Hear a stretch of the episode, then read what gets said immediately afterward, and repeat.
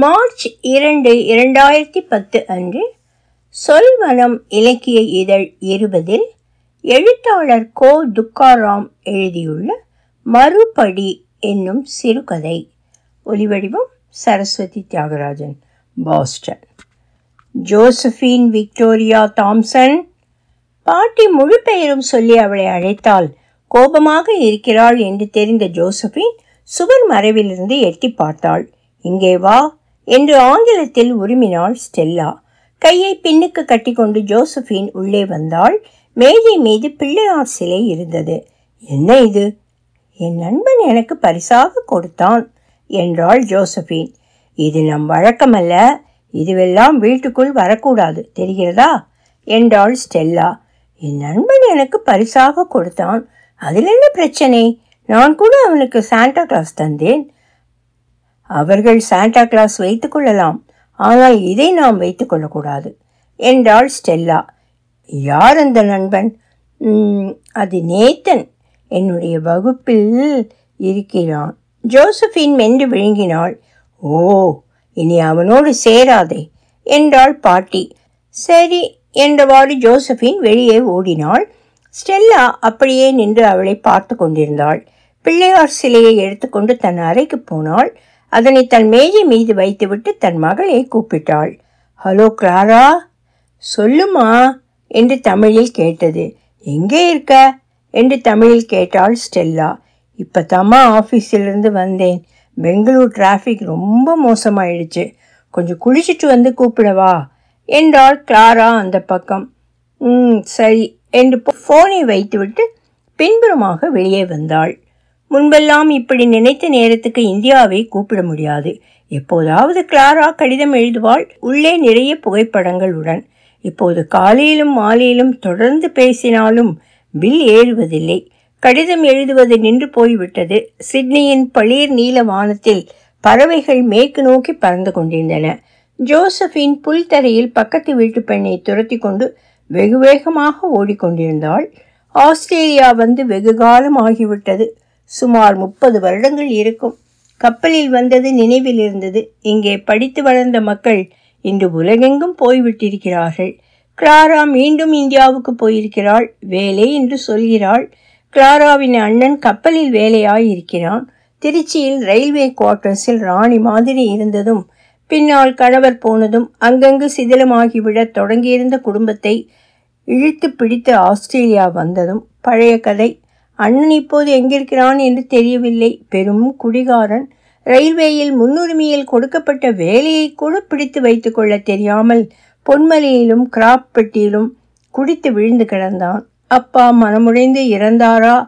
அல்லது அவருக்கும் குடிப்பழக்கம் இருந்ததா என்று ஸ்டெல்லாவுக்கு தெரியாது. தெரிந்து கொள்ளவும் விரும்பவில்லை. எல்லாம் விட்டு போயிற்று. ஜோசபீனின் பந்தை எடுத்துக்கொண்டு பக்கத்து வீட்டு பெண் ஓடிவிட்டாள். ஜோசபின் முறைத்து கொண்டே வீடு நோக்கி திரும்பி நடந்தாள். உள்ளிருந்து ஃபோன் அடித்தது எழுந்து உள்ளே சென்றாள் ஸ்டெல்லா. கிராமா?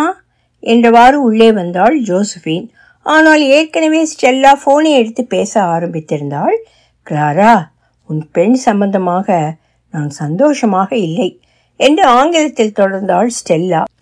அவள் கருப்பாக இருக்கிறாள். நம் வீட்டு பெண் மாதிரியா அவள் இருக்கிறாள்? கிளாரா தானாக தன் கணவனை தேர்ந்தெடுத்து கொண்டாள்.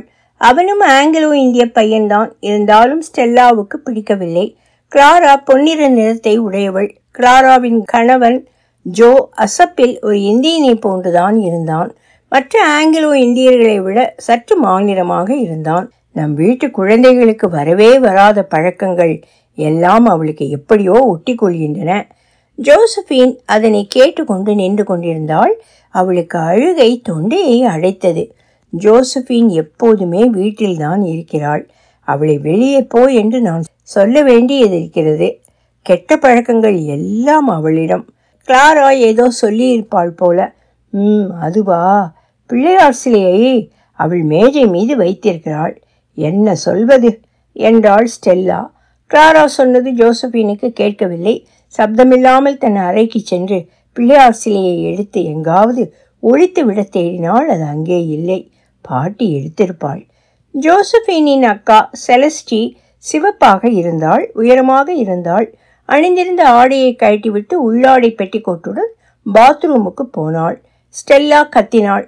இது மாதிரி செய்யாதே என்று எவ்வளவு முறை சொல்லி இருக்கிறேன் செலஸ்டி பதில் சொல்லாமல் முணுகிக் கொண்டே பாத்ரூம் நுழைந்து அரைந்து கதவை சாத்தினாள். உங்கள் ரெண்டு பேரையும் இங்கே விட்டுவிட்டு போய்விட்டிருக்கிறாள் உங்கள் அம்மா என்றவாறு ரொட்டிகளை வெட்டி சாப்பாட்டு மேஜையில் வைத்தாள். அதன் மீது விரிக்கப்பட்டிருந்த லேஸ் மேஜை விரிப்பை ஒழுங்கு செய்தாள். செலஸ்டி வைத்துவிட்டு போயிருந்த அவளுடைய கைப்பையை திறந்து ஆராய்ந்தாள் ஸ்டெல்லா. பாத்ரூம் கதவை திறந்து பாய்ந்து வந்து அந்த கைப்பையை பிடுங்கிய செலஸ்டி நீ ஒரு இந்தியன் மாதிரி நடந்து கொள்கிறாய். என்று ஆங்கிலத்தில் கத்தினாள். ஸ்டெல்லா கோபத்துடன் எழுந்து வெளியே சென்றாள்.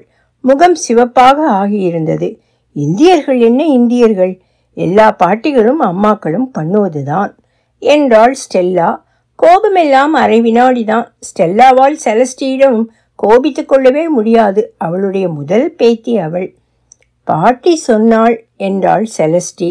என்ன சொன்னாள்? என்றாள் ஜோசஃபின். உன் நண்பர்களிடம் எச்சரிக்கையாக இருந்து கொள் அவர்களது மத பழக்க வழக்கங்களில் கலந்து கொள்ளாதே. நான் ஒன்றும் கலந்து கொள்ளவில்லை. அந்த சிலை அழகாக இருந்தது. எனக்கு பிடித்திருந்தது. எனக்கு கொடு என்று கேட்டேன். அவனது அம்மா கொடுத்தாள். எல்லா நல்ல காரியத்திலும் சொந்தக்காரர்களுக்கும் நண்பர்களுக்கும் அந்த சிலையை கொடுப்பார்களாம். எங்காவது இந்துவாக மாறி தொலைத்து விடாதே நாமெல்லாம் ஆங்கிலோ இந்தியர்கள்.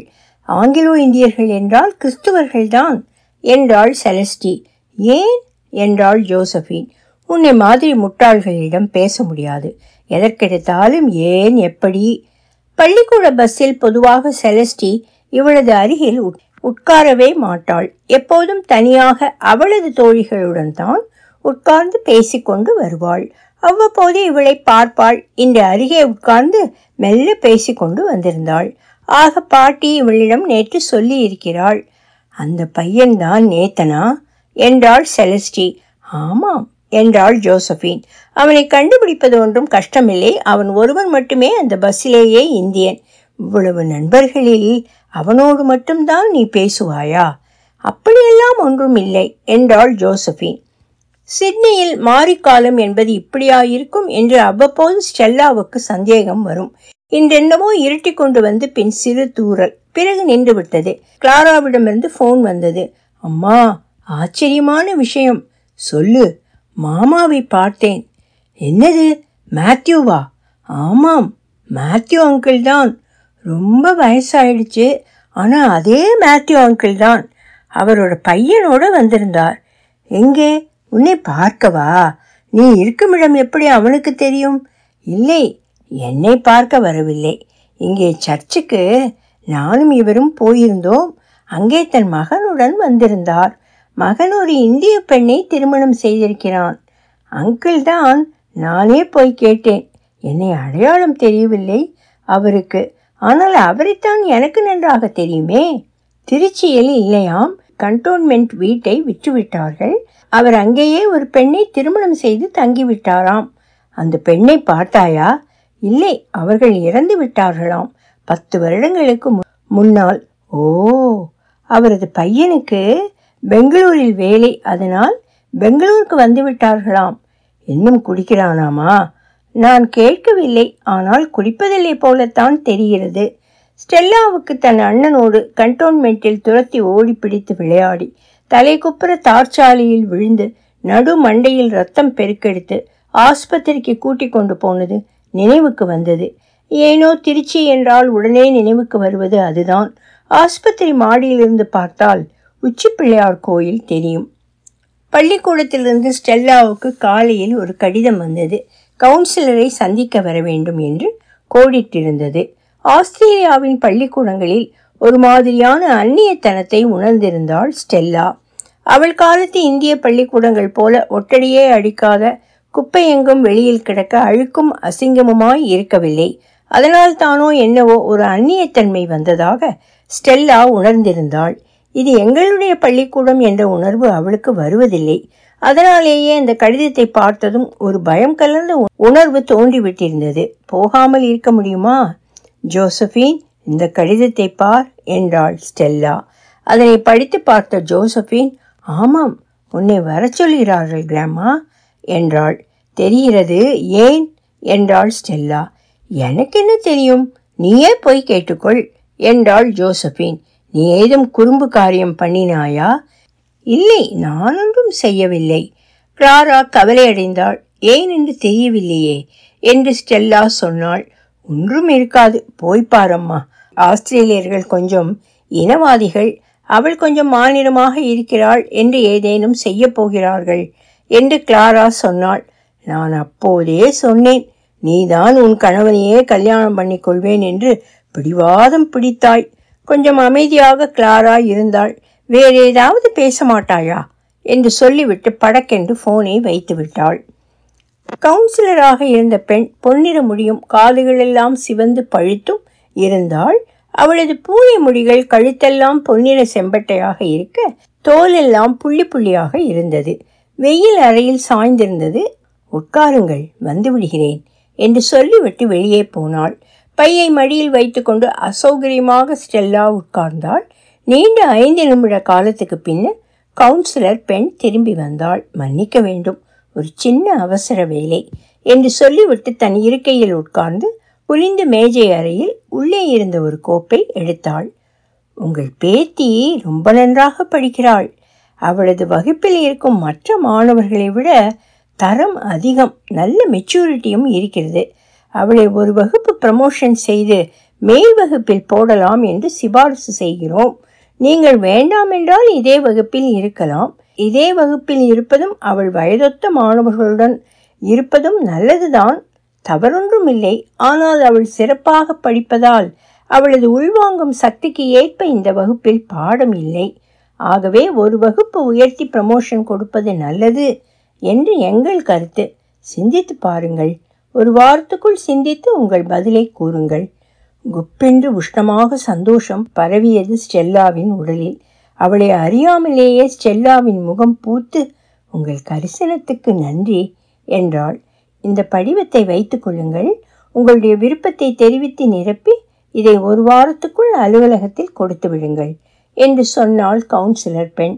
மாலையில் ஸ்டெல்லா ஜோசபியனுக்காக காத்து எதிர்பார்த்து நின்றாள். ஜோசபின் வந்ததும் அவளை கட்டி கொண்டு முத்தமிட்டாள். உனக்கு ப்ரமோஷன் கொடுக்க போறாங்களாம் என்றாள். அப்படி என்றால்? என்று கேட்டாள் ஜோசபின் பிறகு சொல்கிறேன் என்று உள்ளே கூட்டிக் கொண்டு போனாள் ஸ்டெல்லா. கிளாராவுக்கு ஃபோன் எடுத்து நான் சொன்னேனே. இதோ ஜோசபின் வந்து விட்டாள். அவளிடமே உன் வாழ்த்தை சொல்லு என்று ஃபோனை கொடுத்தாள். அம்மா என்றாள் ஜோசபின் உற்சாகமாக. அன்றிரவு கிளாராவிடம் பேசிய ஸ்டெல்லா நான் இந்தியாவுக்கு இந்த லீவில் வரேன் என்றாள். அப்பாடி ஒரு வழியாக சம்மதிச்சியே என்றாள் கிளாரா.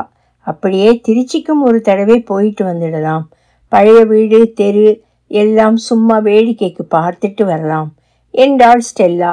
ஆனால் ஒரு நிபந்தனை. இப்போ இங்கே யாரும் கவுன் போடுறதில்லை. நீ புடவை தான் கட்டணும் என்றாள் கிளாரா. நீ சொல்லிக் கொடு என்று ஸ்டெல்லா சொன்னாள். ஒலி வடிவம் சரஸ்வதி தியாகராஜன் பாஸ்டன்.